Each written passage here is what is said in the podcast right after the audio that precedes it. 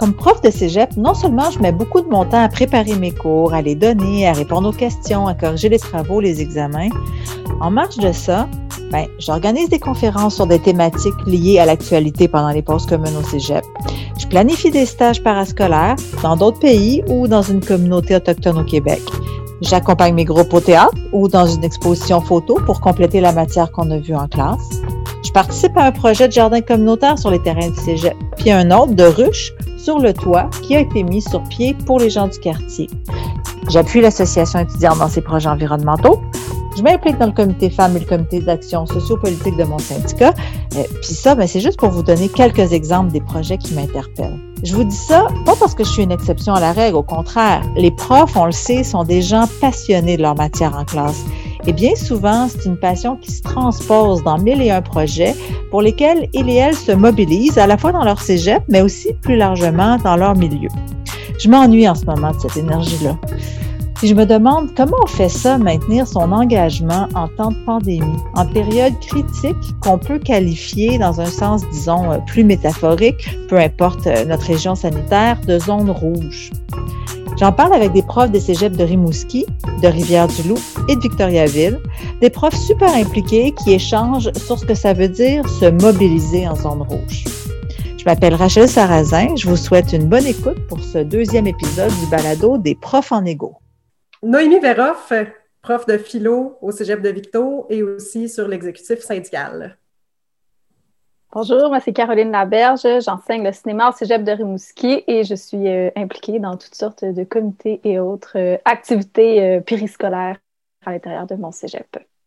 Denis Beauséjour, j'enseigne au département des arts au Cégep de Rivière-du-Loup et également au programme Arts, Lettres et Communication. Karina Soucy, prof de socio au département de sciences humaines au Cégep de Rivière-du-Loup. Moi, j'avais envie, en fait, de partir la discussion avec vous, que je suis bien heureuse euh, d'avoir d'ailleurs, euh, à partir de l'idée que euh, les profs, je pense, sont reconnus comme des personnes qui sont qui sont bien engagées, impliquées dans leur travail, qui sont impliquées dans avec les étudiants, les étudiantes, dans des projets, souvent aussi impliquées dans des projets même à l'extérieur, dans leur communauté, donc dans leur milieu.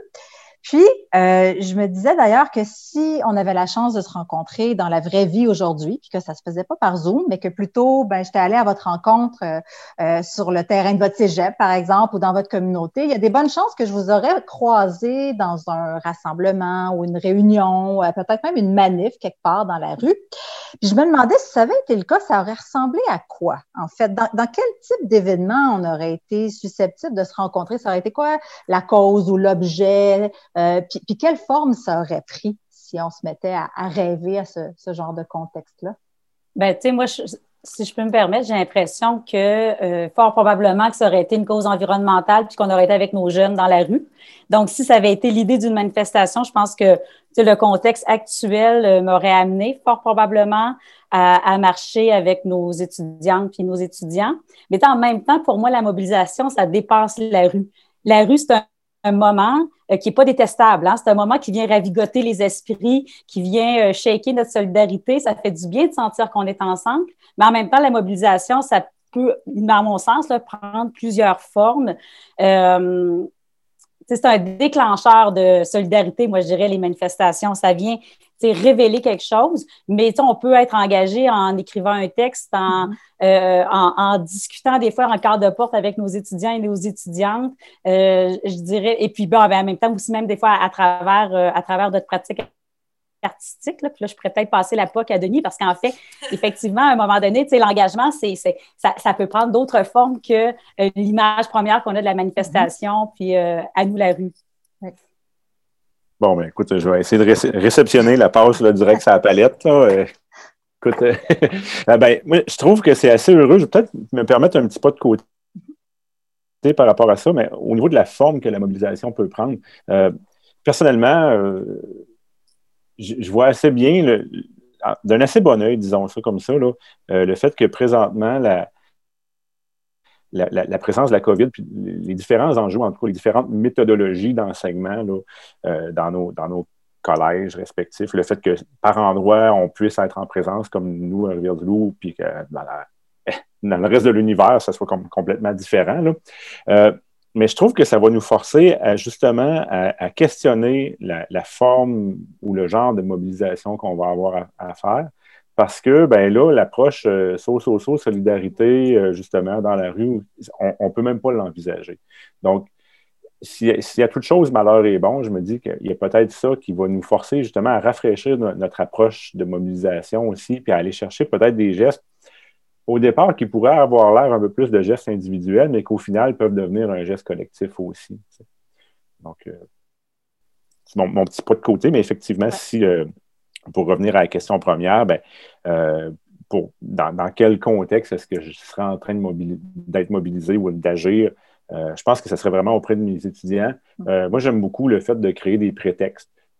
nous, on travaille, c'est sûr, au département des arts, on travaille principalement dans une approche par projet. Donc, moi, je trouve que c'est une super belle porte pour créer des prétextes, puis euh, amener mes étudiants à réfléchir sur certains enjeux, juste en leur, des fois en leur soufflant un thème ou en leur, en leur demandant d'aller explorer un certain, euh, une certaine partie d'un thème. Puis, euh, je pense que souvent, ça me sert de levier, disons, éducationnel pour amener mes étudiants à réfléchir à certaines préoccupations ou problématiques qui, des fois, ne leur viennent pas naturellement le milieu de la classe, finalement, c'est votre premier lieu d'engagement. Puis des fois, ben, ça trouve un prolongement après à l'extérieur dans d'autres espaces, mais, mais en soi, c'est un lieu d'engagement, finalement. C'est là où vous construisez déjà quelque chose de, collectif, en fait, avec, avec vos étudiants, vos étudiantes? J'abonde beaucoup dans le, sens de Denis. Oui, tu sais, moi aussi, je je pense que les enseignants, on le sent, juste à nous écouter à quel point on est dévoué à nos, élèves, particulièrement dans ce contexte-ci où on est à distance, puis on sent qu'il y a beaucoup de choses qui nous échappent. Euh, moi aussi, à Rimouski, on est en présence, mais très hybride, donc la majorité des cours sont quand même euh, donnés à distance.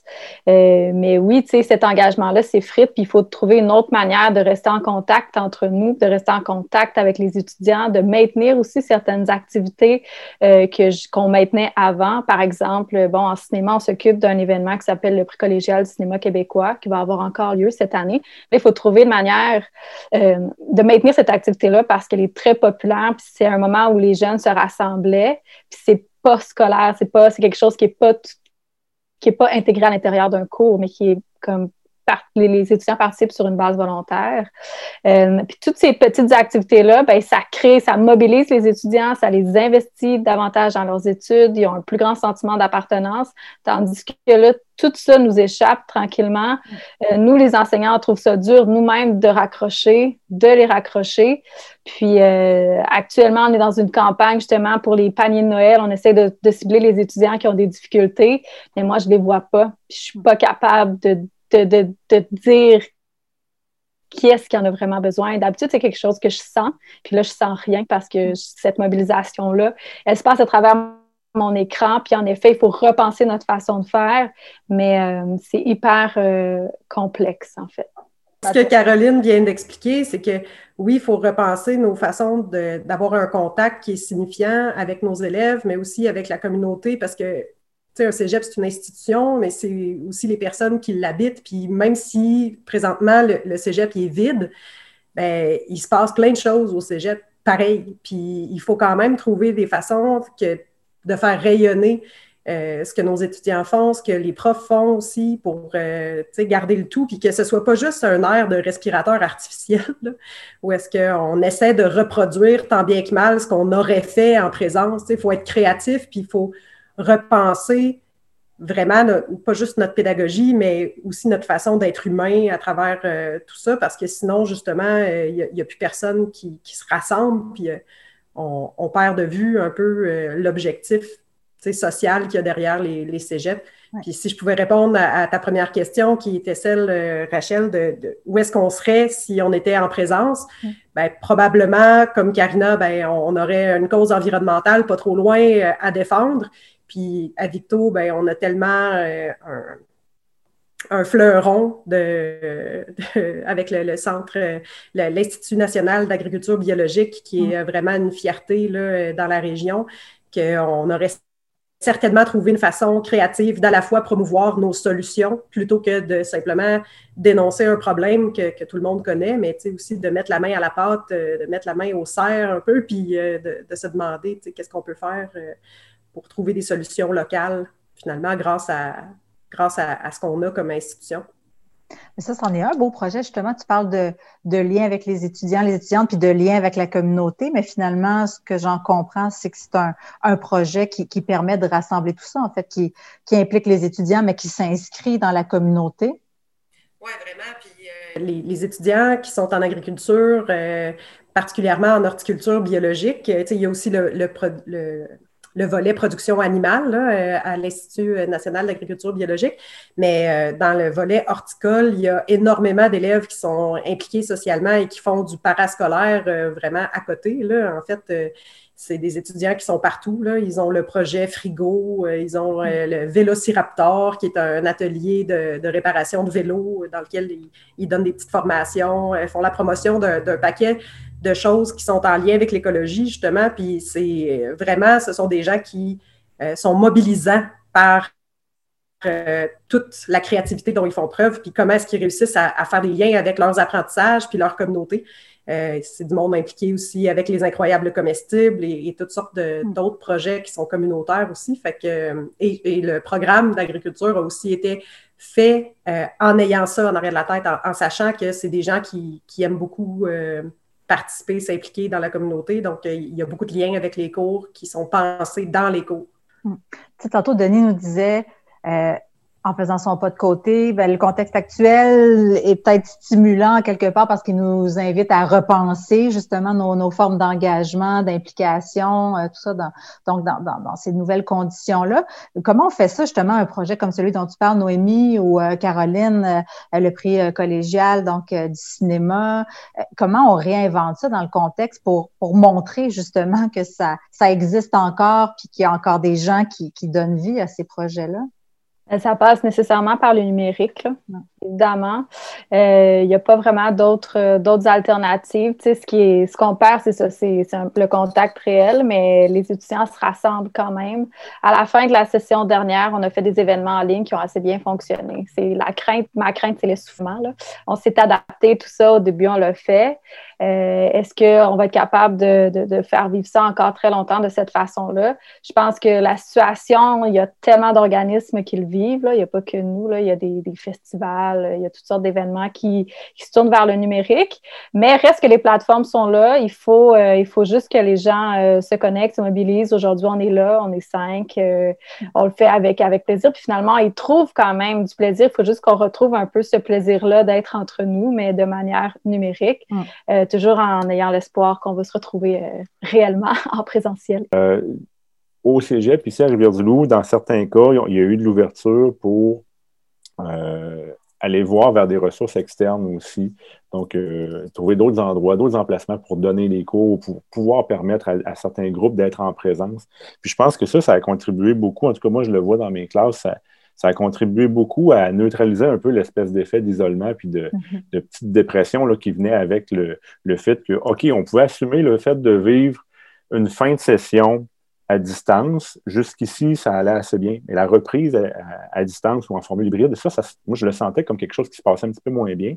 Puis, euh, lorsqu'on a eu les, informations comme quoi on allait revenir effectivement en présence, mais avec une certaine forme d'accommodement pour pouvoir justement euh, minimiser ou en tout cas faire en sorte de créer un contexte sécuritaire, mais qui permettait à nos étudiants d'être en présence. Moi, je l'ai vu immédiatement euh, euh, le, bien que ça leur faisait de, se retrouver, d'être capable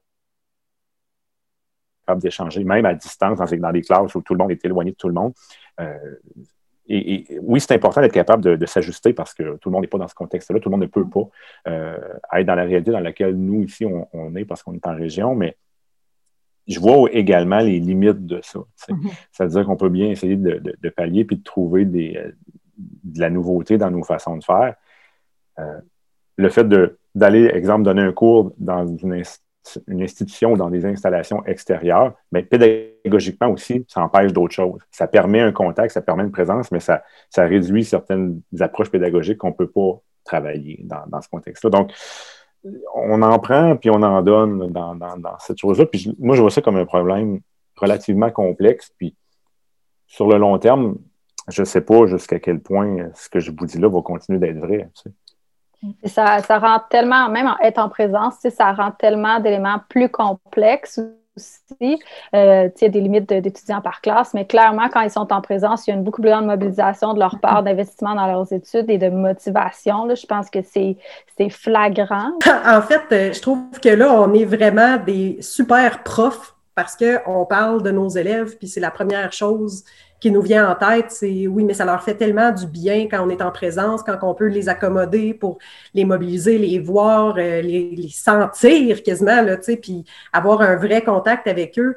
Mais c'est ô combien épuisant parce que dans le fond, c'est les profs qui doivent rendre ça possible. Là, on est carrément les catalyseurs de, cette, de cette possibilité-là. Puis on n'a pas nécessairement les ressources qui viennent avec. On l'a vécu cet automne, puis là, euh, on, a, euh, on a certaines annexes de financement, n'est-ce pas, qui arrivent puis qui nous donnent un petit peu d'air. Mais a priori, on a vraiment capitalisé sur la vocation enseignante. C'est vraiment ça qui a sauvé euh, les meubles. C'est notre capacité à, voir nos élèves comme quasiment comme nos enfants, là, puis à, à avoir le cœur meurtri, là, de les voir derrière leur écran, à être euh, démotivés, euh, démobilisés, finalement d'être un peu de sombrer dans un cynisme. Puis je trouve que cette reprise-là en présence aussi, ben, elle a épuisé beaucoup les collègues euh, émotivement, puis au niveau des heures de travail qui ont été, qui ont été qu'on a faites. Mm. Puis c'est pas toujours avec les résultats qu'on attend non plus. J'ai vraiment l'impression que dans le contexte qui est le nôtre, qui est tellement difficile et inconnu, ben, on peut dépenser quatre fois plus d'énergie pour quatre fois moins de résultats. puis ça reste que c'est moins pire que si on était juste derrière notre écran à, être dans le déni puis à se dire que ça va bien, même si je vois juste des pastilles de couleurs qui ne me répondent pas à mes questions. Mais, mais il va falloir trouver une façon de, de se préserver aussi parce qu'on est vraiment entre l'arbre et l'écorce de l'arbre étant euh, les mesures sanitaires, puis l'écorce étant la réussite de nos élèves. Puis euh, nous, euh, maintenant, on manque de jus. L'arbre, il manque de sève un peu. C'est un peu dans notre nature d'être dévoué. Puis là, on, l'a fait encore plus. On s'est dit, ah bon, on va mettre la main à la pâte, mais là, on est en train de se faire avaler. Puis je pense que ça exacerbe tellement de problèmes. Puis là, c'est criant. Puis tous ces enseignants qui demandent des PVRTT, euh, tous ces précaires qui sont complètement mm. surchargés. Euh, c'est vraiment hallucinant. Mais j'essayais de faire la liste des activités dans lesquelles je m'implique au cégep, soit pour mes étudiants, soit pour des comités, soit pour les syndicats. Euh, j'ai rempli une page, tu sais. Mm. Puis je suis sûre que j'en ai oublié plein, mais tous ces éléments-là pour lesquels je suis non salariée, mais que mon engagement envers mon emploi ou mes étudiants ou bref, est juste comme c'est tellement instinctif, c'est tellement naturel pour moi ça devient vraiment un problème où il faut que j'arrête. Hmm. Parce qu'on fait ça, dans le fond, c'est ça qui manque. Parce que nos cours, on les donne. Le contenu, il est encore là. Ce que nous devons faire, nous le faisons malgré le, malgré le contexte. Puis qu'est-ce qu'on constate, c'est que les élèves, euh, ils sont plus capables parce que tout ce qui les rend vivants, puis tout ce qui fait en sorte que le cégep, c'est une expérience, ben c'est ça qui a pris le bord. C'est intéressant de le relever parce que dans les discussions qu'on a en ce moment sur euh, l'impact qu'a la pandémie euh, sur notre travail, puis notamment sur les profs, on, a tendance à mettre l'accent beaucoup sur la relation pédagogique puis sur la question des cours, mais effectivement, au cégep, il y, a, il, y a, il y a tout ce volet-là qui vient nourrir, en fait, les cours, si vous le dites vous-même aussi, c'est des, des vases communicants. À travers ces projets-là, on, on prolonge aussi euh, ce qu'on transmet dans les cours, on prolonge notre relation avec les étudiants, les étudiantes, puis, puis ben, il y a un impact important sur, sur cette dimension-là, finalement, du travail des profs euh, en ce moment, mais dont, dont on parle peut-être un, un, peu moins, euh, à part aujourd'hui. Mais je dirais que c'est que la cartographie du monde dans lequel on vit change hein, avec, actuellement dans le contexte qu'on est, mais en même temps, il est révélateur d'éléments qui existaient déjà. C'est mm-hmm. simplement que ça vient exacerber ce qui était déjà là. Il n'y a pas nécessairement nécessairement de nouveautés. Donc, lorsque vous parlez, euh, lorsqu'on discute puis qu'on parle de l'engagement des profs, mais le fait qu'il y a une, fatigue qui entraîne évidemment un, surplus de tâches, mais ça, c'est pas ça, c'est pas le, contexte actuel qui a entraîné cela. C'est simplement que le contexte actuel vient le révéler parce qu'évidemment, on était déjà sur une ligne qui était très, très mince. Et là, c'est assez, euh, c'est un révélateur, en fait, de ce qui était, euh, de ce qui était déjà présent. D'un autre côté, moi, je pense qu'on a un devoir aussi de, puis je pense qu'on le fait comme prof, mais de, résister à ce qu'on on est en train de nous proposer. Puis notamment, euh, nous, euh, on, a eu l'occasion de le faire parce qu'on était, le contexte a été favorable à ça, mais je dirais que euh, le contexte régional a été favorable, mais moi, j'y croyais à l'idée de résister à la facilité d'aller à, l'enseignement à distance parce qu'évidemment, c'était plus simple dans un cadre administratif de faire ça. Puis nous, je nous félicite quand même d'avoir fait collectivement, en tout cas, moi, je, vais parler de ce que je connais au Cégep de Rivière-du-Loup, on a quand même fait des efforts, tout le monde, pour que ce soit possible euh, d'être en, en présence. Puis, évidemment, ça entraîne un prix, ça entraîne un coût, ça peut être un coût euh, au point de vue, euh, ben oui, du temps investi. Mais en même temps, il y a quand même quelque chose qui vient nous shaker. Puis moi, je refuse d'avoir un discours qui est simplement défaitiste par rapport à ça, parce mm-hmm. qu'il y a quelque chose qui vient nous shaker. Il y a quelque chose qui nous rend quand même une forme d'adrénaline de se dire, OK, comment on peut adapter certains, certains trucs? Je suis pas en train de dire que moi, je suis. Euh, je pense que c'est moi, l'expression, euh, c'est que, que bon, on bref, de dire qu'il y a quand même toujours quelque chose de positif. Non, c'est un contexte qui est détestable. C'est extrêmement fâcheux. Mais en même temps, il y a quand même quelque chose qui est venu nous shaker. Puis moi, au contraire, je vois euh, un élément qui est plutôt positif, qui vient révéler effectivement l'engagement des profs. Parce qu'en fait, je suis certainement, moi, de mon côté, je suis, euh, je, je suis arrivée en enseignement c'était mon engagement qui m'a entraîné là. Moi, j'étais cinéaste avant, puis finalement, euh, ce qui m'a amené dans une salle de classe, c'est que j'avais l'impression que là, ça faisait sens, que là, il y avait un, propos, un discours, que je pouvais participer, contribuer socialement sur le long terme au développement d'une pensée critique. Euh, dans une approche inductive, de regarder ce qui se passe dans le monde, puis de le réfléchir au point de vue théorique. Pour moi, la salle de classe était devenue une espèce de, de lieu premier, puis effectivement, hein, qui est, euh, qui se déploie dans d'autres dans mhm. d'autres contextes. Mais c'est un, un c'est une poursuite en fait d'un engagement d'un engagement euh, social. Puis euh, euh, je, pense que c'est là, en fait, le, piège dans lequel on se retrouve dans, dans le contexte des négociations actuelles, c'est qu'on a été hyper efficace. On a été hyper efficace parce qu'en fait, mhm. on est hyper engagé auprès de notre institution, mais aussi surtout auprès de nos étudiants et de nos étudiantes. Et là, c'est peut-être là le piège. C'est qu'à partir du moment qu'on le fait, qu'on a été efficace parce qu'effectivement, euh, il y a quelque chose hein, qui, va se diriger vers l'enseignement, c'est quand même des types de caractères particuliers qui vont, qui vont se diriger là pour la plupart.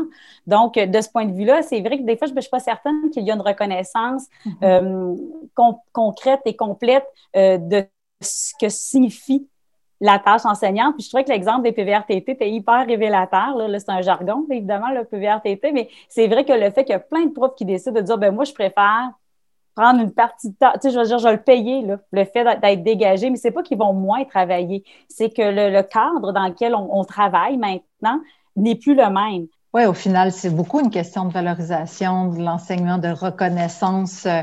Euh, pas juste du travail, mais de ce que ça veut dire aussi, je pense, d'être prof, non? Parce que ce que j'entends aussi de ce que vous me dites, c'est que c'est constitutif finalement du métier de prof que d'avoir cet engagement, d'avoir cette mobilisation. Donc, c'est de reconnaître notre métier pour, ce qu'il est, en fait, avec toutes ces dimensions. Dans ma petite parenthèse féministe, là, c'est que l'enseignement, c'est traditionnellement féminin. C'est un corps d'emploi qui était jadis, il pas si longtemps que ça, même pas payé parce que c'était les sœurs, les religieuses qui s'en occupaient. Bon, tout le monde est au courant de ça. Euh, même chose pour toutes les professions qui sont dans le secteur public, fait que les infirmières, etc., euh, etc. Puis qu'est-ce qu'on voit dans cette vocation-là? C'est tout ce qui est autour de prendre soin on veut prendre soin de nos élèves, on les aime, on, veut, on aimerait ça les prendre. Euh, mini parenthèse dans ma parenthèse. Hein, je suis prof de philo, j'ai le droit de faire ça. Il faut juste que je ferme les parenthèses après. C'est ça que j'ai appris. c'est comme des notes de bas de page. C'est ça, exact. Mais mini parenthèse dans ma parenthèse, euh, une de mes actions de mobilisation qui a le plus pogné, c'est de me promener avec un dinosaure gonflable pour aller voir les élèves puis leur dire à quel point qu'on s'ennuie d'eux autres puis qu'on a le goût d'être en présence. Puis, combien d'élèves que j'ai réussi à croiser m'ont demandé est-ce que je peux faire un câlin au dinosaure? ils ont 17 ans, ils sont pas dans leur phase mascotte dans la vie, là. mais là, il y avait une possibilité de faire un câlin aux dinosaures. Puis malheureusement, la réponse c'était non. C'était comme non, tu peux pas, j'ai pas de lingette désinfectante pour mon costume. Puis tu sais, tu peux pas faire un câlin aux dinosaures. Des grosses griffes aussi, quand même. non? Et puis, je te ramenais à ta parenthèse féministe. Je la trouve intéressante. Ou ben, C'est drôle, Noémie, parce que j'ai failli dire la même chose tantôt, qu'on est vraiment, on est à la même place. C'est des mm-hmm. métiers, c'est des métiers qui étaient faits, qui étaient, qui étaient faits par des femmes bénévolement, les infirmières, les professeurs. Puis ça, ça vient marquer notre imaginaire de c'est quoi être un prof. Donc, alors, là, il y a comme cette idée-là de prendre soin de créer du lien, mais du créer du lien avec nos étudiants, nos étudiantes, puis s'assurer qu'ils en créent entre eux aussi. Donc, effectivement, ça s'inscrit dans une histoire. Puis souvent, évidemment, on, on le nomme plus, c'est quelque chose qui est maintenant intériorisé, qui est complètement intégré, qui est digéré, puis on trouve que c'est un allant de soi. Mais effectivement, ça vient de quelque part. Si on se donnait la possibilité de croire, mettons, à quelque chose pour la suite, pour, pour sortir du contexte actuel puis se projeter en avant, qu'est-ce qu'on qu'est-ce qu'on pourrait espérer comme, comme condition, comme, comme contexte peut-être pour la suite qui permettrait, euh, j'ai envie de dire, le plein épanouissement justement de cet engagement-là dont vous témoignez aujourd'hui euh, dans votre travail? À quoi ça ressemblerait? Qu'est-ce que ça prendrait pour que ça arrive? Bien, moi, je pense qu'on va avoir un devoir. Ça va être un devoir de résistance. Résister à l'idée que ça, c'était normal, puis de ramener un, terreau fertile à la production du lien. Se rappeler qu'être ensemble, qu'être proche, c'est, euh, une belle chose c'est pas le mal, c'est pas un, vecteur de contamination, c'est une belle chose qui crée donc du lien, qui crée le lien pédagogique, qui crée le lien social. Donc ça, je pense que notre devoir de résistance, notre engagement, ça va être d'accepter cette, euh, cette mission-là de résister. Euh, puis je pense aussi qu'il va falloir qu'à un moment donné, qu'on va être un peu moins soufflé, on le fait maintenant, mais c'est de rappeler à quel point que dans un contexte où nos, structures habituelles se sont effritées, se sont effondrées. C'était quoi l'essentiel? Ben, l'éducation, c'est essentiel. Et que si dans un contexte où tout s'effrite, puis qu'on a accepté même un gouvernement qui, euh, qui vient d'entreprises privées, hein, dont les, les, les, gens, les gouvernements viennent d'entreprises privées, on voit des entreprises euh, faire faillite, mais que malgré tout, on conserve on, reconnaît en fait, hein, par, le contexte actuel, l'importance de l'enseignement. Je pense que là, à ce moment-là, il va falloir qu'on se rappelle que s'il y a eu cette reconnaissance-là, ben, il devrait y avoir des actions. Il devrait y avoir des décisions collectives, des choix collectifs qui vont venir euh, euh, reconnaître en fait que ça, ça doit, euh, ça nécessite un investissement, un investissement en temps, un investissement en énergie, mais que il ne faut pas oublier cet aspect-là, que oui, là, on tient, on tient le fort, on est bon, on résiste, mais qu'il va falloir résister autrement pour reconnaître euh, que, qu'il y ait donc une, reconnaissance collective du rôle de l'enseignement dans nos, dans nos collectivités. Dans le cadre des négociations collectives en cours, la Fédération des enseignantes et des enseignants de Cégep, la FEC-CSQ, de laquelle sont membres Denis, Karina, Caroline et Noémie, demande qu'on trouve des solutions pour mieux reconnaître dans la tâche enseignante l'implication des profs dans tous leurs projets, mais aussi pour qu'on valorise vraiment cet aspect important de leur travail. Vous l'avez entendu comme moi, ce sont des demandes légitimes parce que, crise sanitaire ou pas, il faut vraiment être en forme pour faire tout ce que les profs font. Merci de nous avoir écoutés. Continuez de nous suivre sur le site web ou la page Facebook de notre fédération et au plaisir de vous retrouver pour notre prochain épisode.